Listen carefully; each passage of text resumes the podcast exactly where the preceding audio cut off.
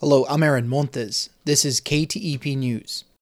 The Democratic El Paso County Commissioners Court unanimously rejected Republican appointed District Attorney Bill Hicks' request for $100,000 for legal representation in a lawsuit against the state of Texas. Hicks is named as a defendant in a lawsuit over SB4 with Texas Department of Public Safety Director Steven McCraw.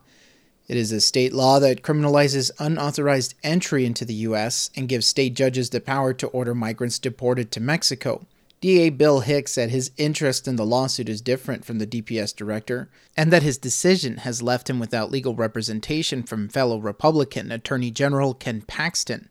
The only thing I'm an advocate for is my ability to exercise my prosecutorial discretion. Hicks said he felt the DPS director and AG's office are focused on advocating for the legislation in the lawsuit. The county, along with the ACLU of Texas and Las Americas Immigrant Advocacy Center, are challenging SB4's constitutionality, arguing immigration and border policy is the federal government's role.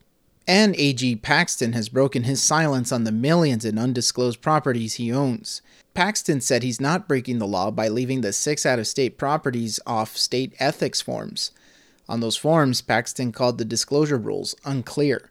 But the Texas Newsroom's Lauren McGaughy tells us it's the first time he's ever raised those concerns. To make it clear, Paxton has been in public office for 20 years. He's been filling out these forms for two decades, and he hasn't, until now, said that this particular part of the form is unclear. It's been seven months since Paxton pledged to seek clarity from the Texas Ethics Commission, and he still has not done so. And the National Science Foundation announced it will award the University of Texas at El Paso $15 million in federal funding. The grant will be used to increase research and development in the field of defense and aerospace technology. Funding comes from the CHIPS and Science Act, which was approved by Congress in 2022 to provide opportunity for American workers and create manufacturing jobs.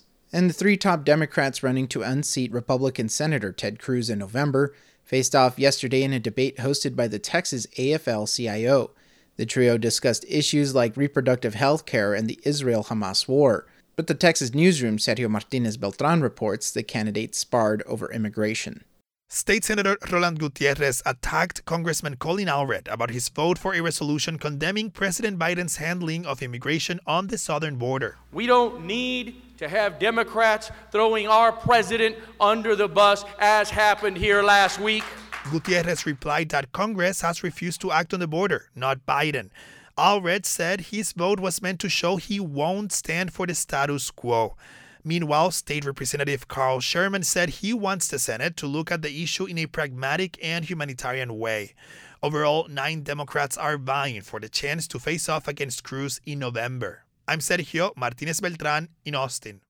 And the state of Texas reported an increase of patient visits due to influenza in the week ending January 20th.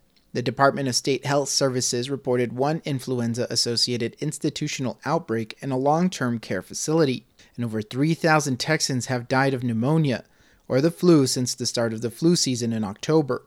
Two are pediatric deaths. 16,000 new COVID 19 cases were reported across Texas in the week ending January 20th. That's a decrease of 3,000 from the previous week. 75 COVID related fatalities were reported statewide in that time period. Thank you for listening. For KTEP News, I'm Aaron Montes.